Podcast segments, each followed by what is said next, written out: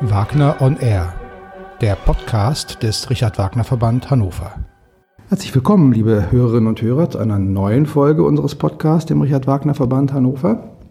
Heute sprechen wir über ein Thema, was für viele Künstler, wir kümmern uns ja auch um Künstlerförderung, äh, Nachwuchskünstlerförderung, was für viele Künstler ein ganz wichtiges Thema ist, äh, nämlich wie kann ich meine Karriere aufbauen, wie komme ich an Engagements und wer kann mir helfen, da durch diesen Dschungel in der musikalischen Szene zu finden. Und äh, für diese Aufgabe sind natürlich Agenturen zuständig. Und ich freue mich sehr, dass sich heute die Chefin der Konzertdirektion Schmid in Hannover, eine langjährig erfahrene, international arbeitende Agentur, äh, die Zeit nimmt für dieses Gespräch. Cornelia Schmid, herzlich willkommen. Vielen Dank. Freut mich sehr. Sie begehen in diesem Jahr ein großes Jubiläum. Die Konzertdirektion Schmid wird 60 Jahre alt. Äh, ihr Vater, Hans-Ulrich Schmid, hat die Konzertdirektion 1959 gegründet. Sie sind also, ja, kann man wohl so sagen, relativ äh, direkt in diesen Betrieb reingewachsen. Ähm, gab es für Sie überhaupt jemals eine andere Option, sich beruflich zu entwickeln, als äh, die Konzertdirektion zu übernehmen? Ähm, ja, die gab es durchaus eine Zeit lang. Ich habe ja, ähm, nachdem ich natürlich erste Erfahrungen so durch Praktika in den Beruf gesammelt habe, über Verbindungen mit meinem Vater in Tanglewood und bei New York Philharmonic, das war auch sehr spannend, direkt nach der, nach dem, äh, nach der Schule, habe ich dann mich aber entschieden, noch zu studieren und habe ja dann, bin am Ende bei Anglistik und Germanistik gelandet und habe da auch meinen Master gemacht und bin sehr froh, dass ich das gemacht habe. Und zwischendurch gab es durchaus auch für mich Überlegungen, in andere Bereiche zu gehen, also Literaturbereich, Lektorat, das hätte mich auch sehr gereizt. Und Literatur bleibt bis heute, würde ich sagen, mein großes Hobby. Irgendwie ging es dann doch in Richtung Agentur. Wann genau äh, haben Sie die Konzertdirektion übernommen? Also 1985 habe ich, nee, 86 habe ich angefangen. Also 85 habe ich noch ein halbes Jahr vorher bei ein, zwei anderen Agenturen gearbeitet nach meinem Magister. Und dann bin ich 86 hier in die Agentur getreten und schon drei Jahre später dann auch in die Geschäftsleitung. Und dann, äh, ja, ging es dann auch ein paar Jahre später, hat sich mein Vater auch zurückgezogen. Und dann habe ich es komplett übernommen. Wenn man mal so mit dem Blick von außen äh, darauf schaut, was macht eine Agentur oder was sind so die Ideen von der Arbeit eines Agenten, äh, er kümmert sich um Engagements äh, für Künstler, er kümmert sich um Verträge, um viele administrative Dinge, die damit verbunden sind. Äh, ist es im Wesentlichen immer noch, äh, oder sind es diese Punkte, äh, die die Arbeit eines Agenten ausmachen, oder was ist dazugekommen? Und auch, was hat sich über die Zeit, die Sie diese Arbeit jetzt machen, für die Arbeit eines Künstleragenten verändert? Naja, ich würde sagen, in erster Linie, wenn man mal oben anfängt bei dem, was die Manager tun, also wir haben ja Manager und Administratoren, das ist erstmal eine Karriere wirklich aufzubauen. Das ist eigentlich die herausforderndste Arbeit, die aber natürlich letztendlich immer gleich geblieben ist über die Jahrzehnte. Also einen jungen Dirigent oder Instrumentalist entsprechend zu beraten, wie man die Karriere aufbaut, den richtigen Weg für jeden einzelnen Künstler zu finden. Jeder Künstler ist ja unterschiedlich, jeder hat seine Stärken, jeder hat seine Repertoire-Schwerpunkte, jeder hat seine, seine Herkunft, jeder hat seine unterschiedlichen Ideen und Träume, wo er sich sieht. Und das muss man alles erstmal analysieren und dann dementsprechend die Karriere aufbauen. Und ganz spät kommt dann natürlich die ganze administrative Seite in der Tat, dass wir die Honorare verhandeln, die Verträge abschließen und dann bis hin zu der Administration mit Hotelbuchungen und Reisen und so weiter. Ähm, das ist dann eigentlich der zweite Schritt. Was ist neu hinzugekommen? Also sicher ist neu hinzugekommen, dass heute Künstler eine ganz andere mediale Präsenz haben müssen als noch vor 20 Jahren. Ja gut, 20 Jahre ist eh schon sehr lange her. Also heute geht es eigentlich ohne eine mediale Präsenz, ohne eine Präsenz im Internet gar nicht mehr. Also das ist tatsächlich ein Bereich, den wir auch neu ähm, mit übernommen haben und weiter ausbauen und im Moment für viele Künstler eben auch ihre Social-Media-Kanäle betreuen und Websites anfertigen und so weiter. Also das ist auch ein wichtiger Teil unserer Aufgabe geworden. Die Karriere eines Künstlers aufzubauen, äh, erfordert ja auch, sich sehr genau mit dem auch auseinanderzusetzen, was kann dieser Künstler, was sind seine ganz individuellen äh, Stärken, was braucht er äh, zum Aufbau einer möglichst erfolgreichen Karriere. Welche Eigenschaft muss ein Agent mitbringen, um diese Signale, äh, was für einen Künstler zum Aufbau einer individuellen Karriere wichtig ist, wirklich äh, gut zu erkennen und dann in die Tat umzusetzen? Hm, gute Frage. Also auf, zum einen äh, denke ich, musikalische Kenntnisse sind schon sicher nötig, wobei ich gar nicht sagen würde, jemand muss Musik studiert haben oder ein Instrument gelernt haben. Äh, habe ich auch, also ich habe auch nicht Musik studiert, ich habe allerdings lange ein Instrument gespielt. Aber ich denke, musikalischer Background ist unbedingt nötig. Dann ist ganz viel natürlich Psychologie auch dabei. Also man muss einfach einfühl sich einfühlen können in das Naturell jedes einzelnen Künstlers, Künstlers und schauen genau, wie Sie sagen, was ist das für eine Persönlichkeit, wo braucht er unsere Unterstützung am meisten und was ist sozusagen schon vorhanden, wo muss man das noch ausbauen. Ähm, und das Dritte ist, ja, vielleicht vieles auch Erfahrung einfach. Je mehr Karrieren man aufgebaut hat, desto mehr weiß man natürlich auch, kennt man gewisse Muster und weiß äh, einfach auch Personen besser einzuschätzen, denke ich. Die Frage ist, also, oder na, wahrscheinlich sind Sie die falsche Adressatin für diese Frage. Ich stelle sie Ihnen trotzdem. Äh, ist es überhaupt äh, für einen jungen Künstler, der wirklich am Anfang steht, äh, ein gutes, äh, ja, vielversprechendes Potenzial hat, äh, aber noch ganz am Anfang steht, ist es überhaupt äh, möglich, sich ohne die Hilfe von Agenturen nur mit eigener Kraft eine Karriere aufzubauen? Oder würden Sie sagen, das kann eigentlich auch gerade aufgrund der Bedingungen auf dem Markt, die sich ja doch auch sehr verändert haben, das kann gar nicht funktionieren? Naja, würde ich so nicht sagen. Also es kann schon äh, ein Stück weit funktionieren und da kommt wieder natürlich die mediale Präsenz ins Spiel und die Möglichkeiten, die zum Beispiel heute das Internet bietet mit YouTube und verschiedenen anderen Möglichkeiten, wie man schon sehr stark sich auch erstmal ein eigenes Profil aufbauen kann. Also ich denke, das ist manchmal besser, als wenn man zu einer falschen Agentur geht. Das kann dann wirklich ein Karriereverhinderer sein. Und natürlich haben auch Künstler die Möglichkeit und müssen das sogar auch, auch wenn sie bei einer Agentur sind, sich ihre Netzwerke aufzubauen, ihre eigenen Netzwerke. Also ein Solist müsste dann, könnte auf eigene Faust schauen, dass er sich mit äh, Dirigenten vernetzt zum Beispiel oder ähm, mit anderen Musikern und im Kammermusikbereich oder wie auch immer. Also das ist äh, ganz vieles eine Frage des Netzwerkes. Wir haben unser Netzwerk, was wir im Interesse der Künstler zur Verfügung stellen und pflegen, aber die Künstler haben auch ihr eigenes Netzwerk und das müssen sie auch haben, wie gesagt, selbst wenn sie bei uns vertreten sind. Und warum soll das nicht auch in einem gewissen Stadium ohne Agentur gehen? Das ist durchaus möglich. Was ja für viele Künstler absolut normal ist, dass sie äh, sich von mehr als einer Agentur vertreten lassen, teilweise auch mit äh, regionalem äh, Bezug, also eine Agentur für Europa, eine Agentur für äh, die Vereinigten Staaten und so weiter. Ähm, wenn das so ist, äh, wie äh, funktioniert äh, die Zusammenarbeit denn auch mit anderen Agenturen? Ist es äh, vor allem auf einer kollegialen Ebene oder äh, taucht auch manchmal äh, Konkurrenz, Konkurrenzdenken auf? Klar, das ist natürlich gibt es auch Konkurrenzdenken unter Agenturen sehr stark sogar und es gibt die, ein, die wenigen ganz führenden Künstler, um die natürlich auch jeder kämpft und wenn wir jemanden zum Beispiel nur für Europa vertreten und das Gefühl haben, wir könnten vielleicht in den USA für denjenigen auch was tun, dann ist das natürlich auch ein Begehren, was wir haben. Und ähm, wir würden aber trotzdem, gibt es Künstler, für die es wirklich sinnvoll ist, auch lokale Agenturen zu haben. Also auch da ist es wirklich ganz nach dem Künstler ausgerichtet. Es gibt, es gibt Künstler, mal ganz konkret ein Beispiel zu sagen, der von uns vertretene Andres Nelsons, der braucht wirklich keinerlei lokale Agenturen, weil der hat seine zwei Orchester, eins in den USA und eins in Leipzig und ansonsten fast keine Zeit und das machen wir direkt. Das wäre nur kontraproduktiv. Aber es gibt andere Künstler, zum Beispiel junge Solisten, die in den USA, wo wir auch selber sagen würden, in den USA oder generell Solisten, vielleicht auch einige Dirigenten. Wir haben nicht diese Kontakte auf allen Ebenen in den USA, auch mit den mittleren Orchestern, dass wir alles abdecken können, schon gar nicht mit den, mit den Kammermusikreihen, mit den ganzen Colleges. Da braucht man dann das Know-how eines Agenten vor Ort und das ist immer noch sehr wichtig, auch in unserer global vernetzten Welt. Wobei es ja sicherlich, wenn ein Künstler tatsächlich regelmäßig mit mehreren Agenturen zusammenarbeitet, auch sehr wichtig ist, immer sehr äh, genau und sehr transparent zu wissen, was er wann wo tut. Nicht, dass es dazu, äh, ich sage es mal in Anführungszeichen, Doppelbelegungen kommt, weil ihm die eine Agentur ein Engagement für einen äh, bestimmten Termin verschafft hat und die andere Agentur auch. Ist es immer gut äh, oder aus Ihrer Erfahrung gut und meistens unproblematisch möglich, das so miteinander zu koordinieren?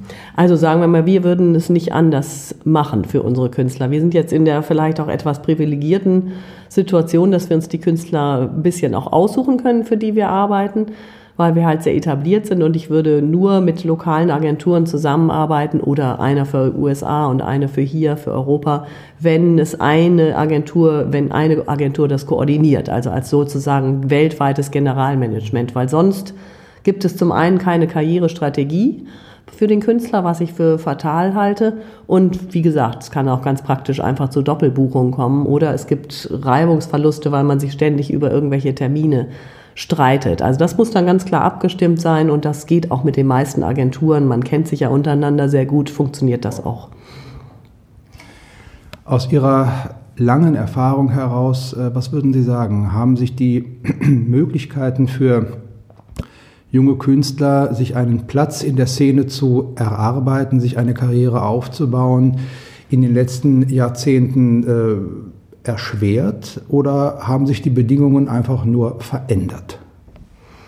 Also ich würde eigentlich sagen, verändert eher als erschwert, außer dass ich schon sagen muss, es gibt einfach unglaublich viel äh, gute junge Musiker. Also vielleicht gibt es einen größeren Fundus an Musikern, die heute ein technisches Level zum Beispiel haben, was es vielleicht auch bis vor 30, 40 Jahren so nicht gab. Das ist unglaublich. Und ja, insofern ist die Konkurrenz vielleicht schon größer geworden.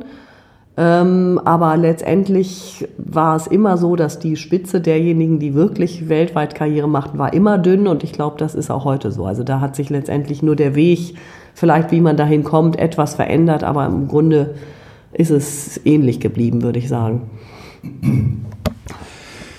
Wie kommen neue Künstler zu Ihnen? Äh, oder überhaupt, wie kann der Weg äh, die, oder die Verbindungsaufnahme zwischen Künstler und Agentur funktionieren? Äh, bewerben sich Musiker bei Agenturen oder fahren die Agenten selbst auch viel rum, hören sich viel an und sprechen ihre neuen Kunden oder Klienten äh, denn selbst an?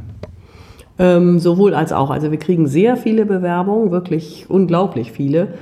Und ähm, ja, nehmen davon aber, würde ich sagen, die allerwenigsten.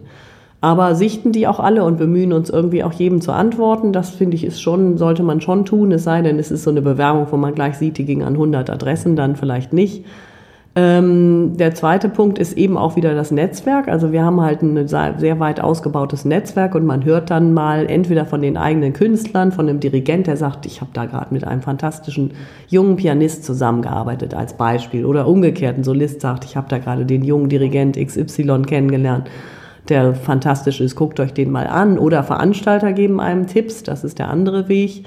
Und ähm, ja, wir fahren auch rum und also wir würden uns dann, wenn wir so einen Tipp bekommen, sicher erstmal den Künstler anhören und vor allem auch treffen, weil bei einer relativ doch für die Größe unserer Agentur nicht so großen Künstlerliste überlegen wir uns schon sehr gut, wann wir jemanden nehmen und dass der auch irgendwie zu uns passt, dass auch seine Erwartungen zu dem passen, was wir unter Karriereaufbau verstehen. Das ist auch von Agentur zu Agentur durchaus unterschiedlich. Und dann trifft man sich und lernt sich kennen und hört natürlich den Künstler und dann entscheidet man sich. Wir fahren aber auch zu Wettbewerben zum Beispiel recht. Den großen fahren wir auch regelmäßig hin. Also das ist noch der dritte Weg. Wobei der aus meiner Sicht immer so ein bisschen schwierig ist, weil dann natürlich dann alle Agenturen rumschwirren. Das ist dann ein bisschen wie so ein etwas unangenehmer Markt, auf dem man da präsentiert wird als Künstler und auch als Agentur. Wie lange sind, äh, wie lange dauern aus Ihrer Erfahrung die Verbindungen zwischen Künstler und Agentur? Also gibt es wirklich noch äh, das Modell einer quasi lebenslangen, also karrierelangen Verbindung zwischen Künstler und einer Agentur oder äh, kommt es häufiger mal zu Wechseln? Wie sind da Ihre Erfahrungen? Also wie, für uns ist das ja ein ganz wichtiges Kriterium, die Langfristigkeit. Das ist eine der eine der Säulen eigentlich, auf denen wir aufgebaut haben. Und wir haben tatsächlich noch jede Menge Künstler, die wir mittlerweile 30, 40 Jahre, also seit ihrer Beginn, Beginn ihrer Karriere mit der Konzertdirektion verbunden sind. Das liegt zum einen, glaube ich, daran ganz klar, wenn man einen guten Service und gute Arbeit liefert, dann sieht ein Künstler ja auch nicht unbedingt den Grund zu wechseln. Ähm, aber das kommt sehr auf die Persönlichkeit an. Also wir haben auch natürlich viele Künstler vertreten, die dann das Gefühl hatten, sie müssen wechseln. Deswegen meine ich, man muss sich irgendwie gut kennenlernen. Wenn ein Künstler nun zum Beispiel das Gefühl hat, das geht ihm alles hier bei uns nicht schnell genug und er will morgen diese und jene Top-Engagements, wo ich vielleicht sagen würde, na ja, da kann man auch noch ein paar Jahre warten, dann passt das vielleicht unter Umständen nicht und dieser Künstler wird sich dann vielleicht eine Agentur suchen, die ähm, schneller, ihm schneller zum Erfolg verhilft. Ob das dann klappt oder nicht, ist eine andere Frage. Aber manchmal passt es eben nicht und dann trennt man sich wieder. Aber generell würde ich sagen, hat sich da auch nichts geändert im, so über die Jahre. Das Bedürfnis für Langfristigkeit ist, glaube ich, immer noch auch bei den Künstlern sehr stark, weil es um Vertrauen geht. Und letztendlich, wenn man sich vertraut und das Vertrauen nicht durch irgendwas gestört wird, warum soll man sich dann trennen? Mögen Sie vielleicht ein paar Namen nennen von den Künstlern, die Ihrem Haus wirklich schon seit sehr, sehr langer Zeit verbunden sind? Ja, kein Problem. Also äh, zum Beispiel, um wieder in den Unterschied zwischen lokal und internationalem Management ähm, nochmal darauf zurückzukommen. Mitsuko Ushida zum Beispiel ist eine Künstlerin. Ähm, Jojo Ma ist, also ich glaube, es sind mittlerweile 40 Jahre, dass Jojo Ma bei der Konzertdirektion vertreten ist. Christian Tetzlaff war sogar einer meiner ersten Künstler in diesem Beruf, haben wir, äh, ja, er ist seit Beginn seiner Karriere bei der Konzertdirektion, das war, als er 17 oder 18 war und ähm, Sabine Meyer ist auch eine ganz langjährige Künstlerin der Konzertdirektion, genauso vom Beginn ihrer Karriere bis heute. Ähm, und jetzt auch schon einen guten Dirigent wie Andres Nelsons ist jetzt auch schon bei uns seit fast na, 16, 17 Jahre. Also da sehe ich eigentlich auch nicht, warum das nicht auch so eine Langfristbeziehung werden sollte, weil er eben auch jemand ist, der das sehr schätzt und der dieses Vertrauen und dieses Persönliche, was wir versuchen umzusetzen. Wir versuchen halt nicht eine Agentur zu sein, die nur Termine bucht, sondern die wirklich ein Rundumpaket liefert für die Künstler, was dann hoffentlich auch langfristig funktioniert. Neben der Arbeit mit einzelnen Künstlern ist ja ein ganz zentrales, ein ganz zentraler Punkt Ihres äh, Geschäftes die Organisation von Orchestertourneen, wo, und da arbeiten Sie mit äh, vielen namhaften Orchestern, äh, Stichwort London Symphony Orchestra, aber auch einige Orchester aus den USA zusammen. Was sind im äh, Vergleich zum, äh, zur Vertretung von einzelnen Künstlern, äh, was sind da die, die größten Unterschiede oder wo liegen die unterschiedlichsten Herausforderungen? Äh, einerseits sich um einzelne Persönlichkeiten zu kümmern, auf der anderen Seite ein ganzes Ensemble, ein großes Ensemble mit dem ganzen Apparat, der ja auch dazugehört, auf den Weg, äh, auch auf eine längere Tournee zu bringen? Ja, das ist natürlich, sind zwei ganz unterschiedliche Ansatzpunkte, das muss man schon sagen. Ich habe ja jetzt selber auch in unserer Firma zwischen Künstlervermittlung, was ich viele, viele Jahre mit großer Freude gemacht habe, auf die Tourneeseite gewechselt und leite jetzt unsere Tourneeabteilung.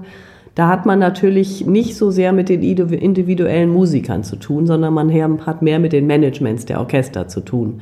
Natürlich, wenn wir das Philadelphia Orchestra auf Tournee bringen, hat man auch mit Yannick Nezet-Seguin zu tun. Aber letztendlich hat man in der Vorbereitung hauptsächlich mit dem Management zu tun. Und es sind damit große logistische Herausforderungen verbunden, so ein Orchester auf Tournee zu bringen. Auch unterschiedlichste logistische Verantwortung. Die US-Orchester haben ihre gewissen Regeln, wie eine Tournee aufgebaut gehört. Die haben dann zum Beispiel ihre ganzen äh, starken äh, Fokus auf Sponsoren gelegt, weil ohne Sponsoren können sie gar nicht touren. Bei den Londoner Orchestern sieht die Sache wieder ganz anders aus. Da muss man zum Beispiel, die, eine Herausforderung ist, eine Tournee wirklich geografisch sinnvoll zu planen. Also das hat manchmal wirklich mehr mit Geografie als mit ähm, Karriereaufbau zu tun. Man muss halt gucken, wie man sinnvoll von A nach B kommt, dass keine Lücke in der Tournee ist, weil ein Tag, wo ein ganzes Orchester nur sitzt und nichts tut, ist halt teuer. Also es ist mehr eine logistische Herausforderung als der Kontakt mit einzelnen Musikern oder Aufbau einer Karriere. Damit hat es eigentlich wenig zu tun. An der Stelle kommt ja auch die Verbindung, äh, langjährige Verbindung zwischen der Konzertdirektion Schmied und äh, Pro Musica in Hannover. Pro Musica, der ja, der Konzertveranstalter in Hannover, der sicherlich die international renommiertesten äh, Orchester und Dirigenten immer wieder äh, in die Stadt holt, ganz konkret in den Kuppelsaal der Stadthalle. Ähm, die Anzahl der Veranstaltungen, wenn ich das richtig beobachte, die ProMusica anbietet, hat sich in den letzten Jahren ein wenig ähm, reduziert. Ähm, und wie ist, also Sie sind ja teilweise auch, oder teilweise sind ja auch persönlich mit, mit ProMusica äh, verbunden. Mhm. Äh, wie ist, wenn wir jetzt mal zum Schluss nochmal auf die Publikumsseite äh, schauen, ähm, wie leicht lassen sich große Namen noch an ein Publikum vermitteln und wie leicht las, lässt sich ein großer Raum wie der Kuppelsaal auch äh, noch füllen, wenn ein äh, großes, äh, renommiertes Orchester auf einer Tourneestation in Hannover macht? Ähm, also zum einen würde ich sagen, reduziert haben sich die Konzert an, hat sich die Konzertanzahl eigentlich nicht, es hat sich etwas verschoben in Richtung anderer Produkte oder anderer Konzerte, die wir anbieten. Also ein bisschen mehr aus dem Weltmusikbereich oder aus dem, wo wir halt sehen, da ist auch ein Trend des Publikums, die diese Dinge gerne hören, wie jetzt Maritza, die Fado-Sängerin oder jetzt kommt Diane Reeves oder Chris Barber, was wir früher vielleicht nicht unbedingt gemacht hätten. Das ist dann eher auch ein Thema fürs Funkhaus, wo wir ja auch viel veranstalten, dem Sendesaal, der sehr schön ist, denn der Kuppelsaal ist in der Tat nicht ganz unproblematisch wegen seiner Größe. Das sind eben 3600 Plätze, größter Konzertsaal Deutschlands und die sind natürlich mitnichten immer gefüllt. Also wenn da, und es ist auch eine psychologische Sache, wenn da 1500 Leute sitzen, ist es immer noch im internationalen oder nationalen Vergleich mit anderen Konzerthäusern ein guter Besuch, aber es wirkt eben halb leer, weil, ja, weil der Kuppelsaal eben so ist. Und das ist schon nicht so ganz einfach. Ähm, für die, für die, würde sagen, für die Orchester, die nicht jetzt so das absolute Top sind. Also wie, wie man sieht, wenn die Wiener Philharmoniker kommen mit Andres Nelsons, ist es sehr voll. Wenn Anne-Sophie Mutter kommt, ist es sehr voll. Wenn ein Jonas Kaufmann kommt, ist es sehr voll. Aber das Level drunter, das ist nicht so ganz einfach zu vermitteln, dem Publikum von heute. Obwohl die Qualität, ähm, finde ich, bei den Orchestern auch stetig gestiegen ist. Also es liegt nicht an der Qualität, sondern es liegt daran, dem Publikum gewisse Namen näher zu bringen. Und das ist in der Tat vielleicht ein bisschen schwieriger geworden. Ähm, ja, weil manche Namen einfach erst bekannt gemacht werden müssen und das dauert manchmal. Und was ich auch sagen würde heute, ist mehr dem Ambiente geschuldet als früher. Also früher gingen die Leute, haben sich gar nicht groß gefragt, ist der Kuppelsaal gut oder nicht. Ich gehe da einfach hin, weil es Teil ihrer, ihres Lebens in der Stadt war. Das ist heute ein bisschen anders. Die Menschen sind mobiler, die Menschen vergleichen. Es gibt heute Konzertsäle, die wirklich ähm, ja, die wirklich fantastisch sind. Und ich rede jetzt nicht von der Elbphilharmonie, die ist, das ist sowieso ein spektakulärer Saal, aber eher so zum Beispiel die Philharmonie in Essen oder das Konzerthaus in Dortmund. Also es gibt einfach jede Menge mittlerweile ambitionierter, guter Konzertsäle und das wissen die Menschen natürlich auch. Und deswegen ist es nicht mehr so eine Selbstverständlichkeit, in den Kuppelsaal zu gehen. Und es ist auch keine Selbstverständlichkeit mehr, das hat sich auch sehr verändert, dieses Jahresabo immer zu nehmen. Die Leute entscheiden sich viel spontaner und wenn irgendwas ihnen gefällt, dann kaufen sie eben auch noch am Abend eine Karte oder einen Tag vorher. Und das ist im Kuppelsaal halt immer möglich, weil die Leute wissen, der ist fast nie ausverkauft. Dann eine direkt zu dem Punkt eine Abschlussfrage. Äh, es ist seit langer Zeit in Hannover äh, ein Thema, was immer wieder auf die Tagesordnung kommt. Braucht Hannover einen neuen Konzertsaal, weil der Kuppelsaal eben zu groß ist? Ähm, was denken Sie darüber? Würden Sie sich als Alternative zum Konzertsaal tatsächlich einen anderen Saal für Hannover wünschen, um denn vielleicht auch dieses ja, Belegungsproblem leichter lösen zu können?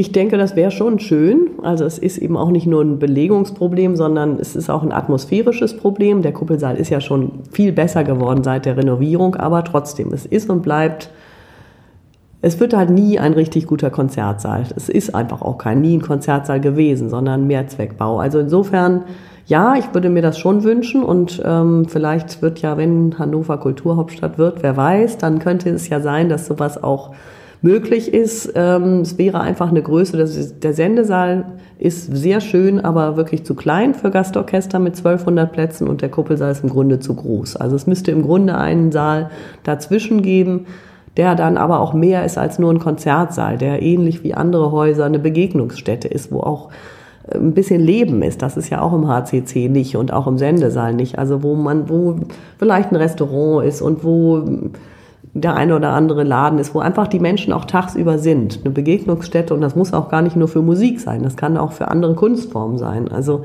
sowas würde ich mir wünschen und ich denke, das würde Hannover unglaublich beleben sind wir ganz zum Ende tatsächlich auch noch auf ein Thema gekommen, über das ich an dieser Stelle auch schon zweimal äh, zwei Gespräche geführt habe, nämlich das Thema Hannover als Kulturhauptstadt 2025. Bleiben wir gespannt, wie dieses Thema sich weiterentwickelt. Sie können sicherlich mit der Konzertdirektion und Pro Musica denn einen wichtigen Beitrag zur Kulturhauptstadt 2025 leisten.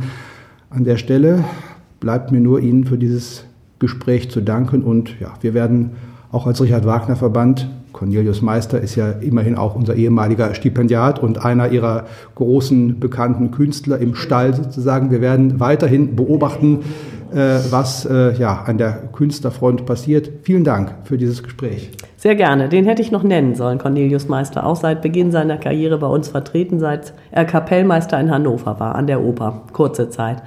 Und in der Tat, ähm, ja, ich Danke für das Gespräch und ich bin auch gespannt, was die Kulturhauptstadt so bringt und ob es was wird. Wir werden unseren Teil gerne dazu leisten.